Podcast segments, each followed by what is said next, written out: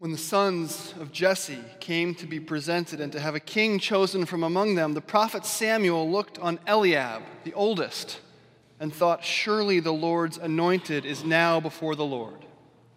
But the Lord said to Samuel, Do not look on his appearance or on the height of his stature, because I have rejected him. The Lord does not see as mortals see, they look on the outward appearance but the Lord looks on the heart. Please pray with me. Almighty God, you alone can bring into order the unruly wills and affections of sinners. Grant your people grace to love what you command and desire what you promise, that among the swift and varied changes of the world, our hearts may surely there be fixed, where true joys are to be found through Jesus Christ our Lord, who lives and reigns with you and the Holy Spirit, one God, now and forever. Amen. Please be seated.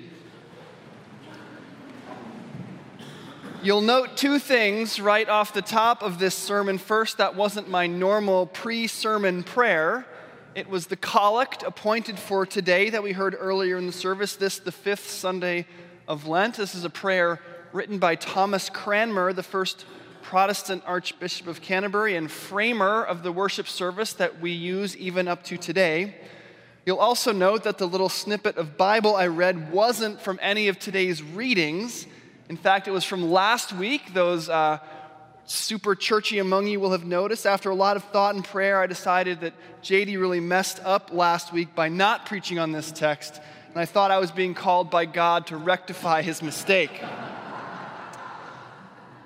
In truth, though, um, I know you're worried now because you're thinking to yourself, they just had me stand for that whole gospel reading and he's not even going to preach on it. In truth, though, this morning's lesson about Jesus' miraculous raising of Lazarus from the dead was the text that Liz Curtis Higgs presented on at our Lent speaker series not 10 days ago. So, if you'd like to hear a wonderful and moving good gospel word on this text, go to our website and listen to Liz Curtis Higgs and her wonderful talk. I just couldn't think of a way to preach on this reading this morning without basically saying a lot of the same things that she already said. So, I'm going to do something different. What I'm going to do is preach on that prayer, that collect of the day, and use last week's reading wherein David is selected from amongst his brothers to be the next king of Israel to help illustrate it. So, are we situated? You all know what's going on? Last week's reading from Samuel and the collect appointed for today. Listen again. Almighty God, you alone can bring into order the unruly wills and affections of sinners. Grant your people grace to love what you command and desire what you promise. That among the swift and varied changes of the world, our hearts may surely there be fixed, where true joys are to be found through Jesus Christ our Lord, who lives and reigns with you and the Holy Spirit, one God, now and forever. Now, this prayer written in the middle of the 16th century, describes humankind so perfectly that is still in use today. Anglican churches all over the world say this prayer every year. And Cranmer, in the writing of this prayer, makes a profound statement about the interrelationship of the three main things that make up a person at the heart, the mind, and the will. And he's also giving us great insight into the bad news about human nature and the good news of the gospel of Jesus Christ. So that's what I want to talk to you a little bit about this morning. Nothing big, just your heart, your mind, your will, and the gospel of Jesus Christ. Before I get there, I want to start with a story. Now, I've always been a basketball player, and I've always been skinny. I guess I more accurately should say that I used to be skinny. Um, now I'm just sort of fluffy. Um, But the point is, I've never been strong. That's sort of the point I want to make here. And to play basketball, to play it well at the highest levels, you have to be strong. A certain level of strength is required, and I've just never had it. When I was playing at the highest levels I ever reached, I was 6'5 or 6'6, and I weighed 185 pounds. You could see my ribs when I took a deep breath.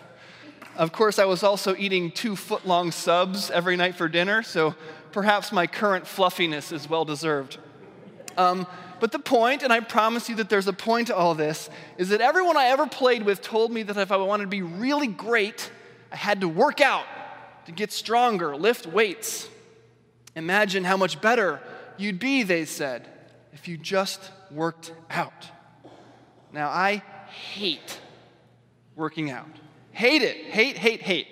I hate the smell. I hate the clothes. I hate how it makes me feel. I hate that the whole wall is a mirror. I hate everything about it. But I wanted to be a better basketball player, so every three months or so, I'd make this commitment to myself, print out some workout that I found online, and start going to the gym. And the hope, I suppose, was that after a while, I'd get to like it. You know, an acquired taste. Fake it till you make it, as they say. And this is how we think things go. This is how we think life works. This is how we imagine the relationship between the heart, the will, and the mind works, right? First, you make a decision. In my case, I want to be better at basketball, so I'm going to work out. And then, after your mind makes a decision, you apply your will to the problem. The path to accomplishing the thing your mind has chosen isn't always easy, so you've got to invoke the old willpower, right? You want to be a doctor, got to go to med school. A lawyer, law school. If you want to be strong, you've got to work out. You hate it, but it's necessary, so you do it. And then the idea is your heart comes around eventually. One day, hopefully, you find yourself loving the thing you used to hate. This is what they say about Brussels sprouts, too. So, in a nutshell, we act as if the way things works is this. What the mind chooses, the will works for, and the heart catches up. Sounds normal, right? This is how we live. This is how we think it works. Except my heart never came around. My heart never caught up. Remember how I said I'd start working out every three months? That's because I'd quit after a week every time. My hatred was just too strong. It wasn't until years later when I found myself agreeing to wake up at 5 a.m. to go to the YMCA with two guys I barely knew that I had my breakthrough, my epiphany. Again, I did it for about a week before my eyes were opened like Saul on the way to Tarsus, and I realized how much I hated working out. So I quit for good. I have not lifted a weight since, not an ounce. Now I lift forkfuls of General Tso's chicken. So let's look at Thomas Cranmer's prayer again. Almighty God, he says, you alone can bring into order the unruly wills and affections of sinners. Grant your people grace to love what you command and desire what you promise. That among the swift and varied changes of the world, our hearts may surely there be fixed where true joys are to be found. Through Jesus Christ our Lord who lives and reigns with you and the Holy Spirit, one God, now and forever. Cranmer, it seems, would argue with our what the mind chooses, the will works for, and the heart will catch up paradigm.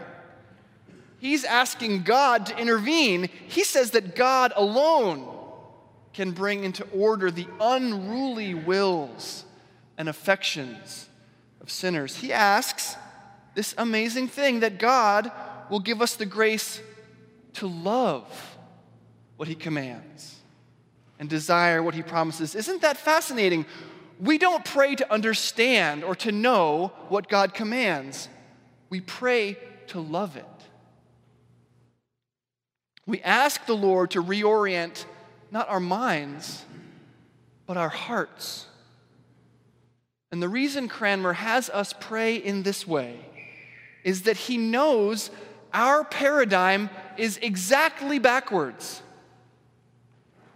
We imagine, remember, that our mind makes a decision first, and then we apply our will, and then our heart, hopefully, will catch up at the end. If we choose, for instance, to obey God's commands, right, honor your father and mother, turn the other cheek, love your enemies, give away all you have, we think we make that choice and then work hard at it, apply our willpower. We hope that the heart, the love, will come later. But it doesn't.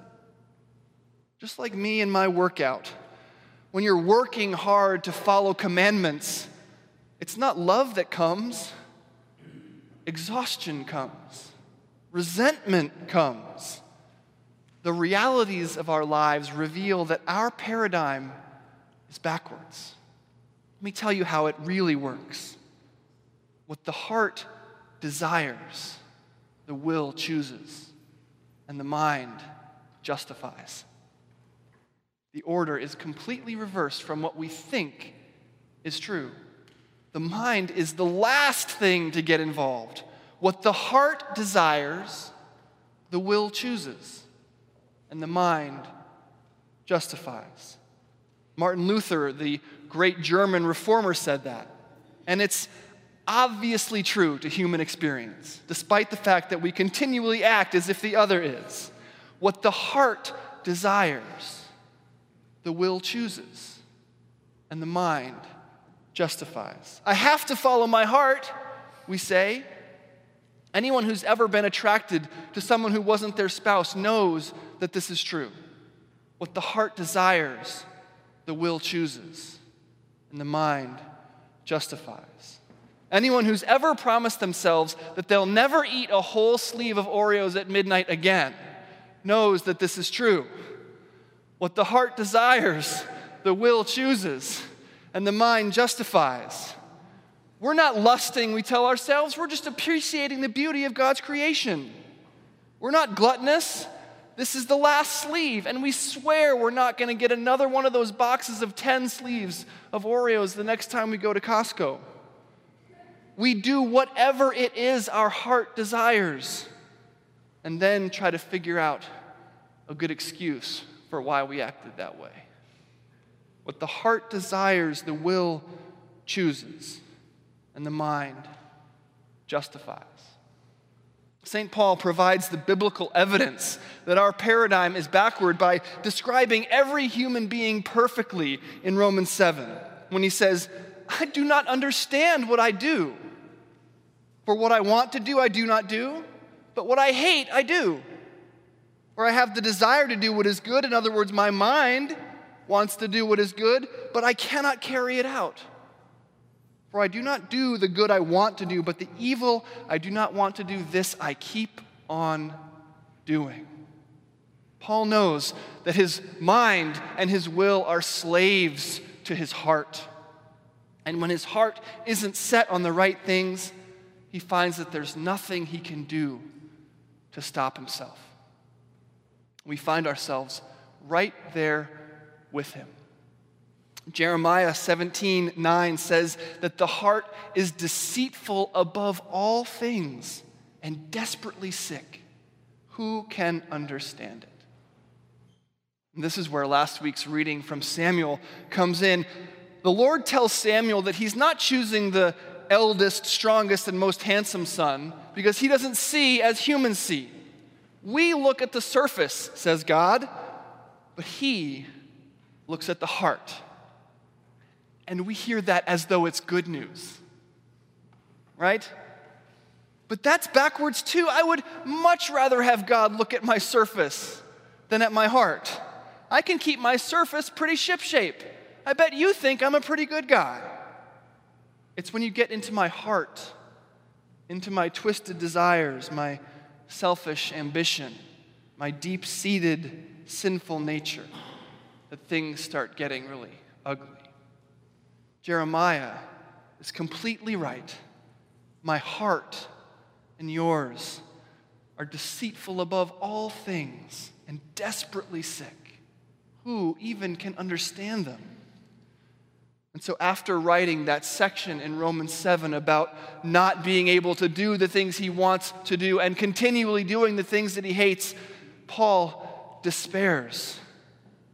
Knowing Jeremiah's words to be true, he calls out in agony, Who will rescue me from this body of death? And this is the cry of every person who realizes that they are being led around by a deceitful heart and are at the mercy of its sinful desires. And so all of a sudden, this sort of revolutionary idea that what the heart chooses, what the wants, the will chooses, and the mind justifies becomes much more than just an interesting intellectual exercise. This prayer that we prayed today, that was written so long ago, is God's two words to us in sort of a seismic little package. First, the law. Your heart is deceitful, and on your own you are ruined. But finally, the gospel. You are not on your own. You are in desperate need of a Savior, yes, but that desperately needed Savior has come. This Savior, Jesus Christ, is a Savior who comes to us while we are doing the things we ought not to do and while we are failing to do the things we ought to do. A Savior who comes to us while we are sinners. Savior who looks past our shiny exteriors and into our desperately broken hearts. A Savior who will come to us while we occupy, in St. Paul's words, this body of death. We have the one Savior the one and only Son of Almighty God, who, by his sacrifice that we'll start remembering and celebrating in earnest this upcoming week, brought to fruition God's promise from Ezekiel 36 when he said, I will give you a new heart and a new spirit I will put within you. I will remove the heart of stone from you and give you a heart of flesh. Who will rescue us from this body of death? Thanks be to God, says St. Paul in the very next sentence, who saves through Jesus Christ our Lord. Let's pray one more time. Almighty God, you alone can bring into order the unruly wills and affections of sinners. Grant your people grace to love what you command and desire what you promise, that among the swift and varied changes of the world, our hearts may surely there be fixed, where true joys are to be found through Jesus Christ our Lord, who lives and reigns with you and the Holy Spirit, one God, now and forever. Amen.